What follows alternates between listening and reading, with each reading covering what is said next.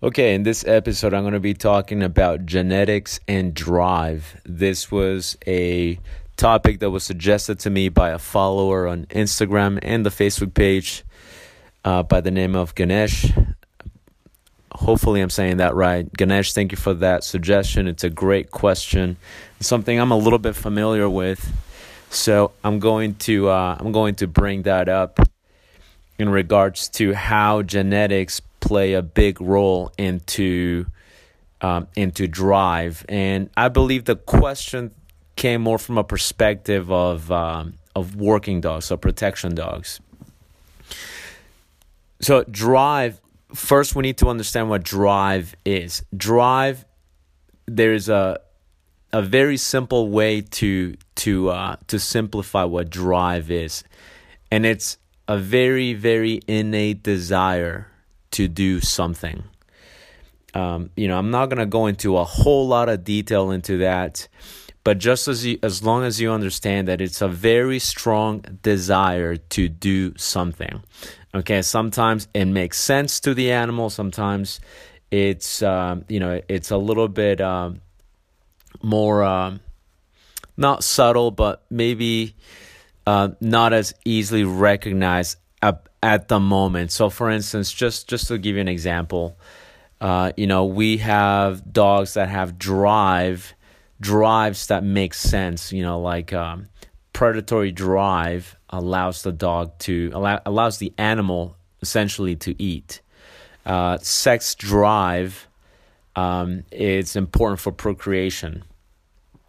So there are things like that that make sense. A drive really is something that will benefit the individual or will benefit the species. If it doesn't benefit the individual, if it doesn't benefit the species, um, you know, it, it's really not something that uh, typically will be under the category of drive. Okay. And I know there is a lot of talk as to what certain drives are. A lot of people, not a lot, but but I've heard people kind of make up drives where maybe maybe they're not necessarily drives maybe it's just something else that is being observed. And this is where you know with the whole oh well you know if you have two dog trainers um, the only thing two dog trainers can agree on is that the third dog trainer is wrong. That's such a common thing in, in dog training. And really what it boils down to is yes that's understandable. Dog trainers do have different lenses. Uh, your experience and my experience will lead us to see slightly different things. But at the end of the day, we should be on the same page with basics. We really should be on the same page with basics. You know, like if I have a, if you and I look at a tree and you go, hey, that's an oak tree, and I look at that same tree and I go, no, you're wrong. That's a cedar tree. Uh, yes, we're both looking at a tree, but one of us is wrong, or maybe both of us are wrong. So it's not about, oh, well, you know, I see an oak tree and me going, oh, well, no, hold on. I see a cedar tree. No, one of us is dead wrong. Okay. But I'm not going to spend too much time going into that because, um, you know, that will create some additional questions, which I'm very happy to, uh, to go over but uh, you know, there's already a lot of information out there uh, on on the complexity of drive. I just want to close it in for the specific question that was asked. That way, I can make this episode very relevant to that. So now that we have an idea of what drive is, remember it's something, a very strong desire to do something, and it will serve the species or it serves the individual now we're gonna go into how does that affect the dog? You know, how important is that? What's the connection between that and a dog that you know will be a, a protection dog? And it's super super important. Okay, you cannot get a dog that hasn't been bred for a specific purpose and have it excel in in something that you're thinking this is what I want the dog to do. If you have a specific goal in mind, right? Let's say your goal to simplify your goal is A. Just simple letter, just A, the letter A. That that's all I'm asking you to, to visualize right now. Letter A that could that could um, that could represent whatever you want it to be. It could be hunting, it could be protection dogs, it could be it could be scent detection, whatever you want it to be. Imagine that the letter A represents that purpose. If the dog that you're looking at has not been bred for purpose A,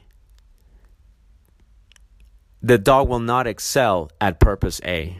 Okay? Or it's very unlikely that the dog will excel for that purpose.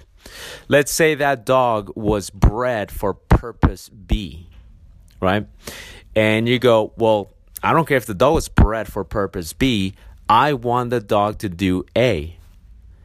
Well, if the dog was bred to do purpose B, but you want that dog to do purpose A, it's still unlikely that this dog will excel with purpose A. It could, I mean, it could even do well, but it's not as likely, right?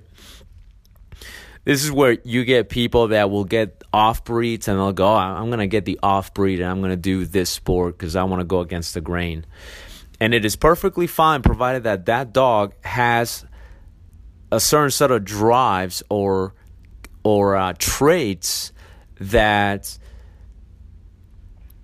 that um, resonate with purpose A.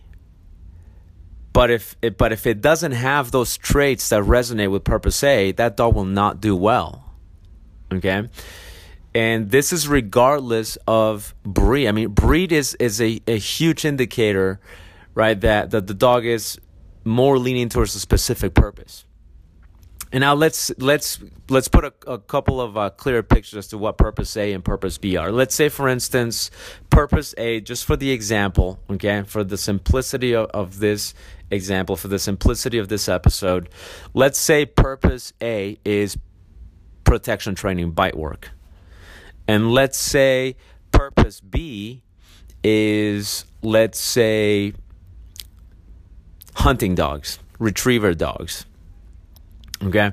So if you go, well, I want to do purpose A, I want to do protection training. You're better off getting a dog that was bred for that. And you might say, well, okay, that's easy. Just get a lab, get, I'm sorry, get a uh, German Shepherd or get a Malinois or get a Dutch Shepherd. Right. And yes, looking in that pool of breeds, so in that pool of dogs, you're more likely to get a dog that will do better with purpose A. Now, those of you that like the off breeds, that's no insult, okay? Yes, we know your Doberman can do it too. We know your Rottie can do it too. We know your Cane Corso can do it as well. But I'm I'm just simplifying it for for this for this example. So if you if you look at purpose A, that's protection training, and you go, well, I'm gonna get the I'm gonna look into the German Shepherd, the Dutch Shepherd, the Malinois, and I'm more likely to get a dog that will do purpose A right? And if you look at purpose B, hunting dogs or retriever dogs, you could go, well, uh, what dogs am I going to look at over there if I wanted to do that? You're probably going to be closer to achieving purpose B if you select some breeds that are more geared towards that type of work. Your labs, your golden retrievers, etc., etc., right? Um, there are certainly some breeds that will be more likely to excel with purpose B. Okay? But you might go, well, that's easy, and then just pick one of those breeds. But that's still not the case. Okay? That's there's still a little bit more complexity to that. Because you might go, okay, well, that's easy. You know, we'll just said, and a lot of people do this, and I see people do this. They just get a Malinois, a German Shepherd, a Dutch Shepherd, and the dog does well with protection. So I'm just gonna go ahead and get one. Now, here is where it gets a little bit tricky for people who are kind of new at this. You can't just get a, a German Shepherd or a Malinois or a Dutch Shepherd um, and go, well, got it. I'm just going to get one of those and I'm going to do protection training. Not always, okay? Especially with the, unfortunately, with the indiscriminate breeding that is taking place lately okay, like really over the last 10 years, maybe even more, where breeding definitely more. You know, breeding more for hey, there's there's a demand for this breed, so let's breed those. I see them. I know those people. You do too. Okay, we know those people that breed just to breed. They go, well, have a female, and um, and you got a male. Let's just get them together and let's have more puppies, right? And or they have the quote unquote oops litters the quote unquote accidental litters, you're not fooling anybody. You're, you don't have an accidental litter. We know exactly what you did, we know why you did it. Um, and so there's a bunch of people like that. And yes, I'm not saying that oops litters, accidental litters don't happen. They do happen. But I, anyway, I'm not going to get uh, too detailed with that. But you know what I'm talking about. You know exactly who I'm talking about. Okay. Go to the, uh, go to a, a, a Malinois Facebook group and, and you'll see what I'm talking about. You'll see you will see the demand. You will see the supply and demand if you join a, a, a Malinois Facebook or a working dog Facebook group. You'll see people that come on there and go, I'm looking for a puppy. What do you guys think? Or I'm looking for a, uh, you know, they'll, they'll ask for specific colors for Malinois or for specific colors for some of the other working breeds or uh, or people will jump on there and go, "Hey, I have a litter of this, or I have this dog and this dog. We're gonna have a litter pretty soon, and they're gonna be available." And and there isn't a whole lot of backing up behind that. Well, because of that, because of the the supply and demand of certain breeds, and naturally, the more they become, the more popular they become, the more there is a, a demand for those. Uh, now, what happens is breeding becomes less meticulous and breeders just jump out of the woodwork and they just go let's you know let's just get some puppies. People like puppies. People like you know the malinois the dutchies or, or this color malinois and let's just breed for those. Well to kind of wrap up this little rant when you have that going on and you have the person who is maybe not very aware. They're trying to do the right thing, but they're beginners. They truly don't know. They want to get into this, and they end up getting dogs like this. And you might go, well, they got a Malinois they got a German Shepherd, so they that that dog should be able to do purpose A protection, but you go back to genetics, right? You go back to what have these dogs accomplished, right? What what is it that these dogs are you know are being bred for what's their pedigree what's uh you know what what's the um what is it these dogs have accomplished when you have that when you have a, a good history of accomplishments you have a good lineage then your dogs are more likely to excel okay so it's not it's more than just getting the you know getting a german shepherd or getting a malinois or a dutch shepherd um, and then going, okay, well, we're going to do protection, they're going to do great. No, not necessarily. The dog might not do well at all. Okay? So, getting the right type of dog, it is a matter of selection. And even if you do have the right lineage, even if you have the right the right parents and you have the right litter, there is still no guarantee that every single pup in that litter is going to excel with purpose A. Okay? I'm really trying to simplify it.